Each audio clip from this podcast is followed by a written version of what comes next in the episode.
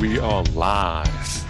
Thanks everybody for tuning in to What's the Why podcast this week. And this week we've got a slightly lighter subject, and we're going to try keep it a lot shorter as well to try out a new new style. We're going to talk about self help and self help industry as a whole, why people read it, and what could be the pitfalls of it. Uh, Tiago, once again, is the guy who has the most experience with it. He's read a few books. Um, he's enjoyed the the majority of it. Uh, if I'm right in assuming so, Tiago. Yes, I enjoyed most of the books that I've read, and I, have been reading them since since a little kid. Actually, the first book that I read was from Dale Carnegie, "How to Make Friends and Influence People." And the only reason I read this book was that my father gave this book to someone in my family, and this family member got offended because they thought my father was saying they can't have friends; they need a book to be able to have friends. And my the book got returned and it ended up in my shelf and I started reading it and I really enjoyed the book. It's it's a book that I recommend people read it because it's a it's a really cool self-help book. It doesn't offer you false hope. It really teaches you how to speak with people and how to connect with people, which I found it really interesting. And then from that point onwards, I started reading everything from Tony Robbins to Jim Rohn uh, to Napoleon Hill to I don't know reading and listening because there's a lot of content content on YouTube and I just wanted to listen. And I I think it all stems from that desire of improving yourself that desire that you don't want to you want to be better than everyone else. You want to you want to shine you want to be noticed. And maybe maybe a lot of insecureness of my side as well because maybe I, I didn't feel I was as good communicating as other kids, that I was as good doing things as other people. So I wanted to make sure that I was doing what I could do at home so that I could shine then in front of people. And I think that is what was fueling my self-help book reading. You know, those feelings they seem to be the motivators behind a lot of the other people that consume these type of books and there are some psychologists and psychiatrists that have come out and spoken against the self-help industry in saying that some of the books, not all, are a little bit predatory. They try to take advantage of the fact.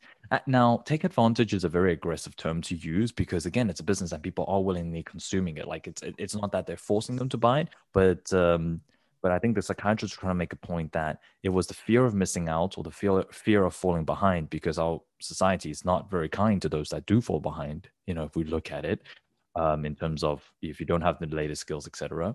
Um, but the fear of falling behind that motivates people to keep consuming self improvement because the way that they maybe address the titles or they address certain subjects ends up being a little bit too heavy on the are you the best person you can be? kind of thing, which sounds novel, but they the psychiatrist is saying you know it, it, they kind of give you advice that uh, might not actually improve the way that you're living life, but more it just makes you feel like you're getting these little achievements, and that the only way you can, you know, keep that feeling of achievement up is by consuming more books because yeah. the dopamine hit you get when you read another book, right? I so, agree with you completely. So the way they structure the books, and if you notice, they will always start with uh, with a goal. So the way that you want to feel after you read this book and after you implement all of the tasks and habits habit change that they provide you. So they they want you to feel confident they make sure that that you when you read this you will you will fulfill your full potential that you will be financially free after you read uh, rich dad poor poor dad. So they, they want to make they want to make you feel when you start reading the book that you will achieve all of this. And then they go and they start saying millions of people millions of people read my books and I helped all of these people and I have all of these testimonials. You don't want to lose track to those million of people. You don't want to be fall behind all of these people that already read it and are ahead of you. So they start exactly what, how, how you explained it, making you feel confident, then suddenly putting you like running after all the others that already achieved that. Then they start with the sob story of their life. They always want to put themselves in your shoes.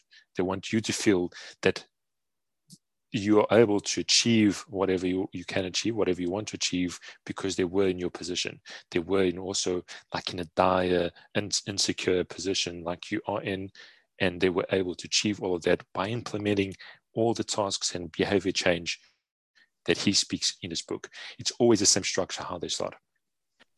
But you know, I, I kind of want to take the defensive position for these guys sometimes um, because we're not openly criticizing it. We're having a discussion, right, on mm-hmm. the merits of it and then the the pitfalls. So we're not saying all books are predatory. We're saying that there is criticism out there about how some of them are and how some art, uh, authors seems to be able to write three books on the same subject and then you kind of wonder well is it a novel is it a story that's progressing or are they squeezing every last drop out of that lemon um, and but is it is this your experience or do you have a ghostwriter that yeah. is writing exactly what people want to listen and need to oh, listen. okay. Well okay so to to defend the writers wouldn't you say it's necessary for them to show that they have been in your position particularly for those readers who are in a dire position who actually are reaching out for help? Um, at the same time, wouldn't one criticize a writer if he hadn't gone through hardship, if he hadn't experienced it, and the book or the mentalities that he's trying to convey in the books hadn't helped him remedy something and hadn't helped other people? Because we live in an age where online reviews, for argument's sake, are some of the most important uh, things to, to to consider when purchasing a product. So, as much as we can criticize that they are all the same, isn't that necessary? Isn't that why it's motivating to read these people's uh, lives and to, to, to read their advice? Yeah, I, I agree with what what you're saying. We want to we want to read about that. We want to know that they were in opposition. This is something that we want to know because we want to know if it's possible if it's attainable what they're asking us to do. The thing is they got rich and they got to position of success selling that book to me.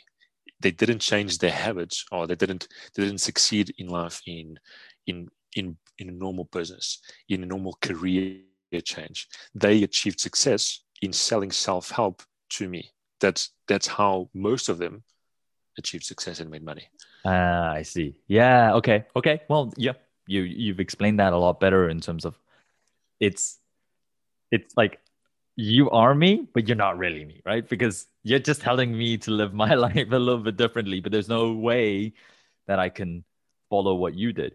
Um, but again, there are exceptions to that, right? I mean, there I mean, are. Like, there's a guy called Gary Vaynerchuk, and he's a self-help uh, speaker, and uh, he started. He, he, he was an immigrant in the USA. His, his parents came over from I think Belarus, and he his father had a wine wine store, and he from very young age he started working at that that wine store, and he created a YouTube channel where he sold wine online, and he made a fortune doing that. And then he became, then he created his own company, and now alongside his company, he gives all these speeches of self help.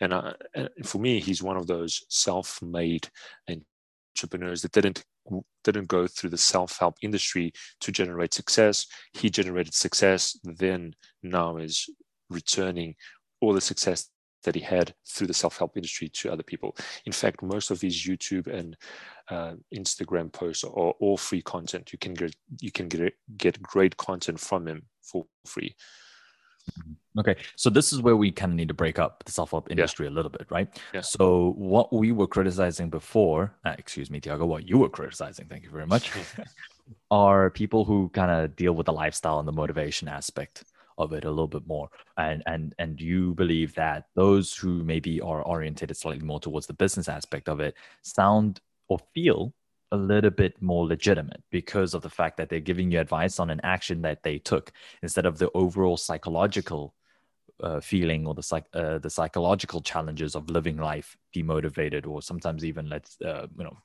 dealing with depression for example. Um, and I guess there are other parts of the self-help industry, which could be, you know, sporting motivation, um, what else are the kind of themes out there that they talk about? There's motivation, there's business, there's sports a little bit. There's spiritual self-help books. Um, anything that is esoteric can be can fit into spiritual, like mindfulness, and meditation. And I've read a couple of those. Uh, one of them was from this guy from Google. Um, and it was funny whenever whenever I was doing meditation, one of the thoughts, one of the first thoughts that would interrupt my meditation, my mindfulness session would be, dude, I'm going to be so fucking focused. No one's going to catch me.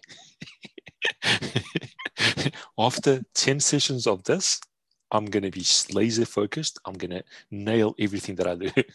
that would be the thought that always interrupts my my my mindfulness session. Yeah, yeah. I...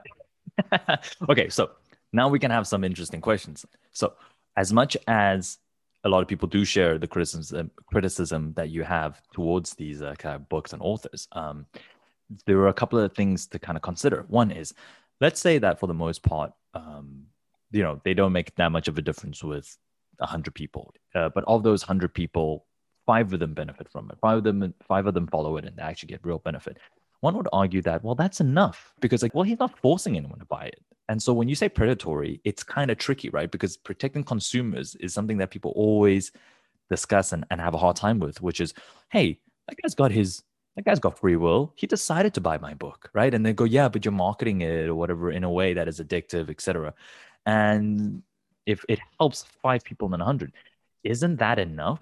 Isn't that enough of a result that hey, you did a net good, right? Because it's not like you're bankrupting anyone by by tricking them in inverted commas here into buying a book, but you've helped someone at the end of the day. Yeah, no, true. I, I, agree with you. I agree that most times the message that they are delivering is not a bad message. It's not going to hurt anyone. Is it attainable? Can you change your behaviors just by reading the book and applying some some habits and tasks it's so damn difficult you, you need someone to be to accompany you in that journey because alone changing your ah, okay. behaviors it's super hard. Okay so you're saying guidance but at the same time also knowing like everything else we read in the world like online offline whatever you kind of need a little bit more guidance on what to take with a pinch of salt. So what exactly. you're saying? Yeah. Exactly. Exactly. Yeah i guess and even to self monitor to be self conscious and aware of what you're doing if it's the right thing or not it's difficult. So you can implement some change and you can you can change it. So like uh, being grateful. So whenever you wake up you're grateful for the things that you have. You're grateful for you for for breathing and for being alive. That that is a simple task that you can do. It's not it's not hard. Will it improve your life? Maybe. But but you don't need a coach to to be on top of you to do that. But then there's other other tasks, other behavior changes that are super hard to keep up. Mm, I see. Yeah. So this kind of touches on to one of the major criticisms of a lot of these lifestyle motivation books, or well, sorry, lifestyle or motivation orientated books. The writer was called MJ DeMarco. He kind of started criticizing industry for uh, encouraging action faking, uh, which is like actions that make you think you've accomplished something, but you actually haven't. I think this is just you could call it procrastinating as well, but you know how um, Isn't that the secret? So there's a book called The Secret, which was massive, sold, yes. sold 20 to 30 million copies, written by Rhonda Rhonda Byrne or something like that. Obviously, I bought the book. Obviously, my parents bought an edition for them as well. So the book essentially lives on this uh, on this argument that for something to happen, you need to really believe that this is going to happen so that the universe can conspire to make it happen. For example, if you want to be rich, you need to, to believe that your bank account has money. If you go to the casino, you need to believe that you're going to get the winning number from the, the roulette. And you need to believe in these things so that, so that the universe can conspire for you to win. And dude, that was the worst book I've ever read in my life. The, the, the law of self. Right? Yeah, that was the worst self-help book I've, I've ever heard in my, life because it, it's you can believe, but if you don't put action in it, and not just action of playing the roulette, for example, like proper rational action behind it, supporting your idea, you won't have money in the bank. The universe won't just simply give you money, right? You have to do something to to to build on that. One could argue that she's coming across with the idea of first of all, be positive. And when you're positive, you're motivated to do it. And when you're motivated, because the one thing okay. that motivates humans is hope. So the moment you you go, I'm gonna get it. Hope is there, and then you're motivated to, to do the action. Yeah, I'm not defending the that book in particular though, but I definitely hear what you what you're saying. And um, just just to reiterate the, the the whole action faking, other things can include um uh make uh cleaning your room when an assignment is due right? So there are some self-help gurus, um, or, or, let's just say speakers out there who say first thing to do is or, organize your room, clean your room, and what they mean by that is organize your life, and then you know organize your life so that everything around you can be then compartmentalized. Like if you don't even make your bed, how do you expect to go and organize a project, right? Okay. But what they're saying is that um, you have an assignment due, but then you end up cleaning your room, which takes two hours. You never get to the assignment. But at the end of the cleaning, you feel great about yourself. Like I cleaned my room. I did something today. You're like, yeah, but you didn't actually result in, you didn't obtain any results. Uh, making a timetable or a task list, task list, and then calling it a day. You didn't actually action anything, but you made a plan. A lot of these books kind of only deal with that superficial level. Um, getting your business cards printed, but never actually picking up the phone and calling anyone and never giving the business cards out, right? Um, and then the really key thing is kind of going back to books, the difference between those books which make you just read it or the books which make you read it and then in, and actually maybe have a stronger incentive for you to do something. So uh, a lot of the, the the the best channels we follow are the channels that actually lay it out step by step and say in various steps, stop here, go do it right? It's not just look at all these successful cases. They have a lot because they know that people like it for some reason. Maybe that's another thing, but uh, you can go on days and days just listening to like great examples of people that succeed and how they did it. But unless the video or the book says stop, go design the website and go pick the products, um, some people can get kind of stuck in, you know, go, go down that um, and, yeah. and down that rabbit hole. And that's where he says it's a little bit predatory. Is that some is that some books are written in that way. So I read Donald Trump's book, um, Think Like a Champion. okay, dude. Perfect timing. And when you read when you read the book, it like sounds. It's like you're listening to jo- Donald Trump. It's like his voice. It's in your head and going. You need to think like a champion. You can't take shit from anyone. Like this is not my. It's not a good Donald Trump's voice. You can you make it better than me. But essentially, his message throughout a thick book it's basically you don't take shit from no one. You work 24 hours during the day plus some hours in the evening. You just you just do whatever you need to do to win, and you always have to be better than everyone else. Thick book with a really short message. It was one of the books that I didn't like. Okay, perfect. So we can lay out a couple of the really good examples of these type of criticisms, right? One is the idea that don't care about what other people think. And and and, and to an extent that is true right? Like the ability to say no is um, one of the um, one of the major reasons they attribute to success. Uh, success. You know people who have low disagreeableness are actually often very good leaders because they can say no when it needs to be said. Like no i'm not going to help you. I'm sorry. No to this deal. As much as i like you it's not good. Um, but telling someone you need to be tough it, it the person yeah i need to be tough but how do you become tough? You need a behavior change. And a behavior change, you need to start changing small things in your life. I don't know. The, way you the way you become tough, maybe start saying no to people, even to things that you want to do. Stop saying no when someone wants to go to the park. Say no, I don't want. Stop. Uh, maybe that's a way for you to become more comfortable in being less agreeable. But in, in his in his book, he didn't have any of those tasks. He was just like, you have to do this. You need to be this. You need to work like this. Just like just the way he speaks it was the way it was written. So that's that was my criticism on his book. Like sweeping statements right? Exactly. that's what we're talking about. Another one that kind of contributes to what you're talking about is um, we seem to have the assumption that uh, profanity equates to sincerity. Putting in swear words now on covers putting very casual language into a book seems to convey like oh, I'm legit. You know, I got you. I, yeah, yeah. you know, we're people. You're my people. I'm telling you the truth, right? I'm not using fancy lingo. And so you have these titles. Um, and I'm not saying these books are these uh, predatory books. I'm just giving examples of titles that you wouldn't necessarily expect to see decades ago. And like, un, uh, un F yourself, get out of your head and into your life. Uh, can't hurt me, master your mind and defy the odds girls stop apologizing. Uh, so you know very casual very catchy though right? Uh, almost like internet thumbnail names. Um, and then there is that one lady that had some really crazy titles and they were really long. So sarah knight i think she's a big writer uh, in in this field. I, no not i think she is. Uh, you know you do you. How to be who you are and use what you've got to get what you want. Second book was like life changing magic of not giving a fuck. How to stop spending time you don't have with people you don't like, doing things you don't want. That's three lines. That's a three line title.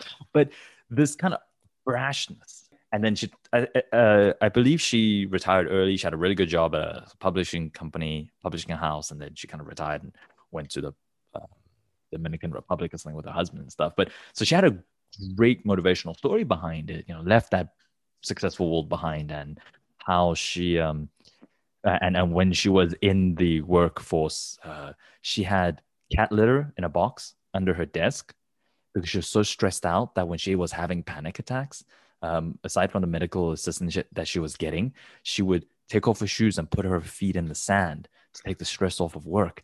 That's pretty intense, right? I'm not saying she's a predatory one. I, that that could be your opinion, but then she went through this. Huh? That's an interesting. That's an interesting conundrum, right? Is she being predatory or is this legit?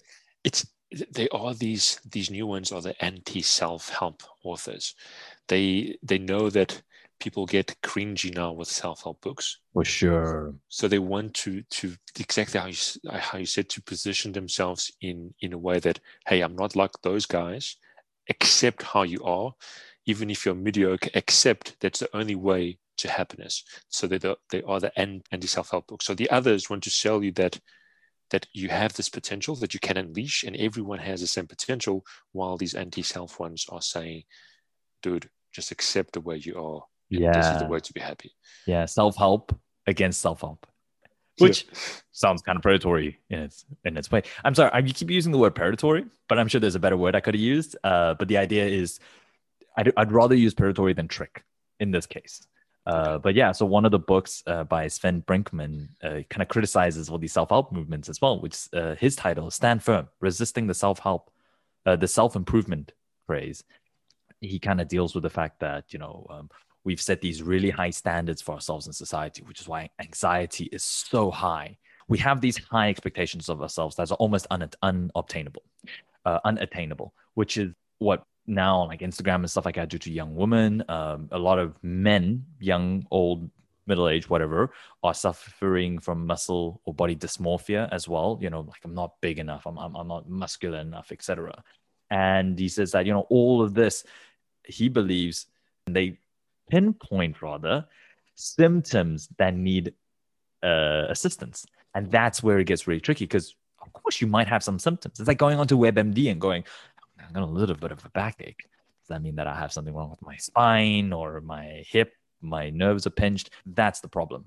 When they yeah, only focus on the problems, you always see patterns in it. It's that exactly. pattern recognition they are they are a massive industry. They are thirteen billion dollars alone in the USA. So they they would need to to make sure that people continue on to listen to them, continue on to buy their books. They need to to buy attention from people. That's why they write in this in this particular way.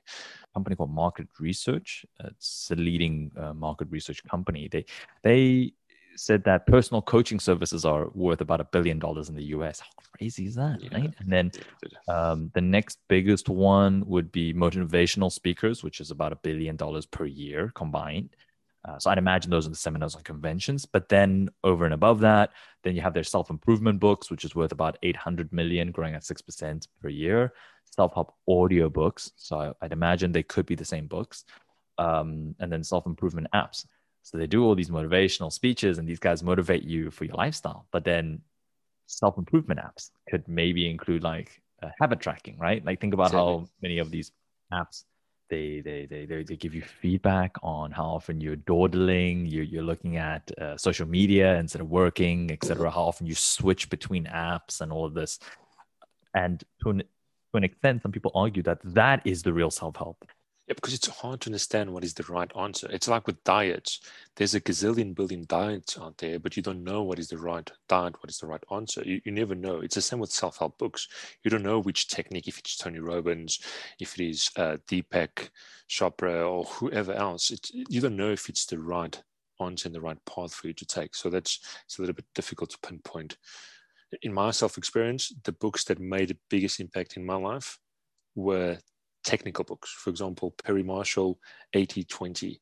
Uh, he's a marketeer and a very successful marketeer, and, and, he wrote a book about marketing and sales to improve salespeople. It, it's a self-help book, but in, in, the business segment.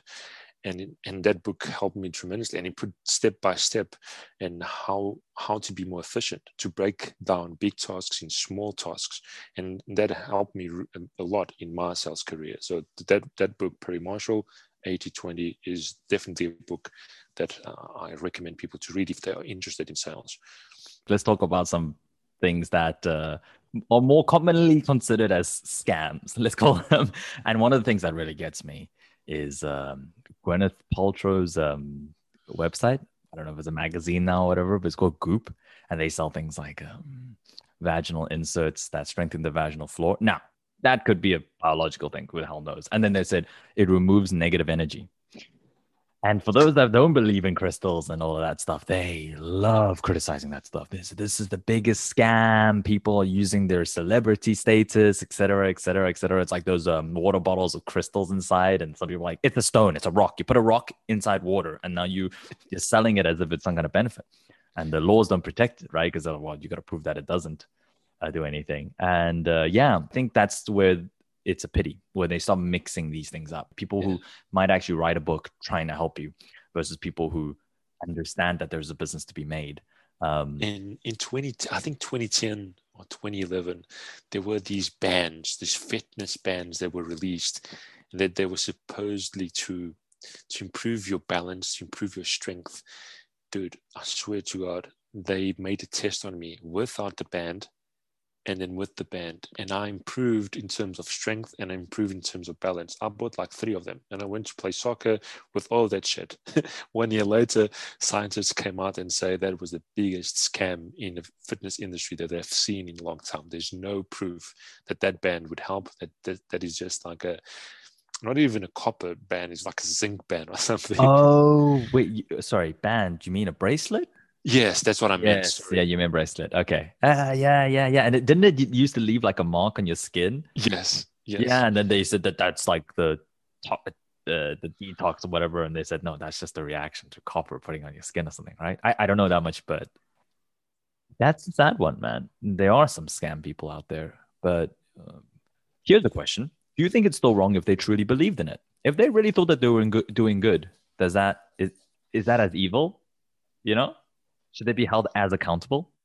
If you if you're spending money on it, and if you're wasting your time on something that doesn't work, yes, I, I think it's. I don't think it's evil, evil, evil, but I think it's a waste of time that you could be doing in something more productive, something that will work. So I think it's wrong. It's fraud. You're making money on something that doesn't work. Mm, yeah. Okay. I agree with you on that one. So let's just talk about a, a couple other things like who are the people really consuming it and things like that one of the biggest indicators that you will consume self-help books is someone who's consumed it already. So they said, the moment you go to one, if you like it, that's the addictive side of it. They said you get that dopamine hit after a convention, after reading a book, and it's like a drug, like cocaine, whatever that you know kind of plays on your do- uh, dopamine, your serotonin levels. You you end up associating reading the books, attending the conventions to productivity, to accomplishment, as opposed to actually seeing results. And they said that that's where the biggest problem is. Did you ever feel, you, you kind of said that you felt that way a little bit, but how did you come about and realize that you felt that way? When I realized that I was buying books and not even finishing them. That's when I realized that what the fuck am I doing? I'm, I'm buying multiple books before sticking to one and sticking to those tasks and, and doing it. So I was buying a book feeling all motivated about it, starting doing those behavior changes. But then a new book would come out and I buy I would buy the other book, forgetting completely the older one. So that was when I realized why am I buying different books with different messages for for the same thing that I can get in one book. Do you know anybody else that went through the same thing? Do you know do you know anyone else that reads and consumes this type of content? Yeah, my father, my father loves this kind of books. We share books with each other. We we share a lot of books. Uh, my sister likes it as well. It's a family thing. My mom, my mom likes it, but they're more the esoteric ones, right? We spoke about my mom in previous episodes. She enjoys more esoteric and more more occult kind of books. But yeah, uh, my family likes this ton of this type of self help motivational books. One of the segments that reads the most these kind of books and engages with this kind of industry is millennials. Seventy four percent of uh, people that read it are millennials, and many of them. There's reports that many millennials trying to be entrepreneurs got hooked in these YouTube, these YouTube self-help promoters and self-help gurus into dropping their jobs and pursuing this entrepreneurship career.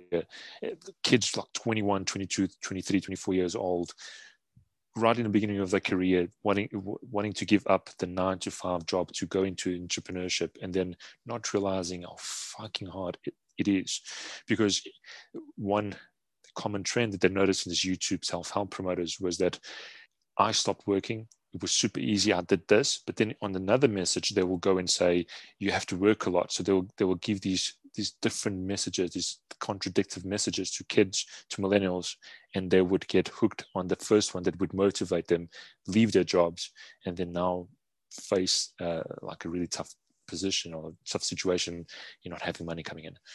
Yeah, but you could almost argue that maybe they're kind of diversifying their segmentation because maybe some people like to hear that it was really easy and then they just they just want that motivational hit.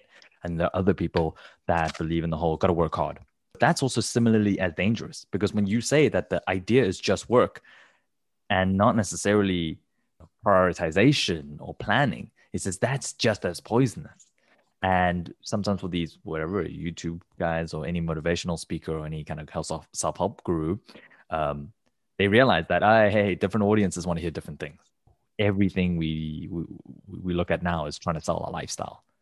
It's like everything you want to do, everything you want to um, achieve, you have to you have to identify with it. Like everyone's trying to sell a lifestyle. You you want to be this, well, you got to be all these other things because it all comes together. You got to have this mindset, like mindset changes and stuff like that uh, Gad Saad, I think he's an evolutionary psychologist. He did the test in Montreal where he put uh, young men in cars. He put them in a cheaper car, like a, some kind of entry level Chrysler, made him drive around, and then they put him in like a Ferrari and drove around both downtown uh, where there's a lot of people, and then on a highway. And they, according to his research, they found that people's testosterone levels spiked when they were driving the Ferrari because of the confidence element. So they said, you know, mindset does influence biology. When you're confident, you get more testosterone. When you have more testosterone, a lot of other things start happening. You maybe faster, you, you're stronger for that moment. Your recovery goes up. Um, your focus. Pheromone, your focus. So if you, there was also another animal next to you, so I say animal, like a human, they they, they can sense it uh, depending on what gender they are, especially they have different reactions. That's really, really interesting on that side um, it kind of ties back to people who fight. They say uh, after a fight, the winner his testosterone his testosterone spikes and the loser's testosterone dumps. And so he kind of talks about how motivation, for example, is not just a mental thing. It really can have a, a physical change on you, like what dopamine does to you when you fall in love. It changes your biology actually. So that's very interesting to note. But you said yeah. that a lot of these self-help gurus came from either working with other self-help gurus or they're a family business uh, or they were students uh, okay so so jim rohn was one of the biggest self-help gurus in in the 1980s 1990s and helping him in his conferences and helping him uh, with the, with with his writing and seminars and all of that was a young guy called tony robbins and then Tony Robbins just became like the biggest self-help guru in the 2000s. He's he's worth close to 500 million dollars nowadays, and he's he's a giant in the industry, the biggest ever. So they typically do that. They typically start learning with these with these massive self-help gurus. They accompany them to everywhere. They participate in the seminars. They work for them, and then they stem off to to become their own brand. So that's something that happens a lot of times so that, that is one of my concerns with all these guys is that they are learning how to tell people to to self-help they never really they never really went through all of those struggles in a way does that make sense yeah but you can say the same about psychologists and psychiatrists right that's yeah, kind of like saying doctors need to have gotten sick in order to treat the illness like well no i mean there is a certain academic uh, but they, they say that psychiatrists normally go to psychiatry so that they can cure their own madness. Distrust of psychologists there, right? Let's just finish off with demographics. Uh, you did some reading on the demographics that support this industry. Uh, what did what did that tell you? So that millennials today are doing uh, the best to self-help to improve themselves. They represent 74% of the users. The, in terms of gender, women listen more to, to self-help gurus than men. Uh, around 60 something percent of the users of the listeners are, are women. Oh. But interesting, interestingly, uh, most of the gurus are men. So it's interesting that men are the gurus and women tend to be the gender that listens to most of these of these books. Um, I was reading research about the the, the the the challenges that public speakers face, particularly politicians, when it comes to the gender discrimination. So how deeper sounds, deeper voices instill more confidence um, in in psychological uh, studies, and how politicians, like female politicians, like the Margaret Thatchers and things like that, have had to kind of make certain adjustments because uh, whether it's something that society builds into us or whether it's a natural reaction, I don't know. I didn't don't remember reading that, but in general, they asked the woman to lower their voice um, in order to instill uh, a greater sense of confidence because humans seem to react to higher pitch sounds and and and and, and not that they have distrust, but they have a lower level of confidence in it. Isn't yeah. that interesting? And I wonder if that kind of ties into it. Malcolm Malcolm Gladwell, uh, it's a he's a self help uh, author. He writes a lot about leaders, and he references that that you should uh, should lower your voice to to sound that you got more confidence. Which is perfect because in this podcast, I actually have my voice cut high, but typically when I go onto stage and I present something, my voice goes a lot deeper. that's something people have told me throughout university as I give my statistics on stage. but it's not only deeper voice, but as well speaking a little bit more slow. Slow. For sure, for sure. You also stumble less. I wonder if it's one or the other. Like it's the lack of errors that you make and the greater ability to di- to digest the information you're conveying, as opposed to actually the the speed making a difference. Cool. Thank you very much for listening to this week's podcast. Thank you so much, guys. And we will see you next week. Bye.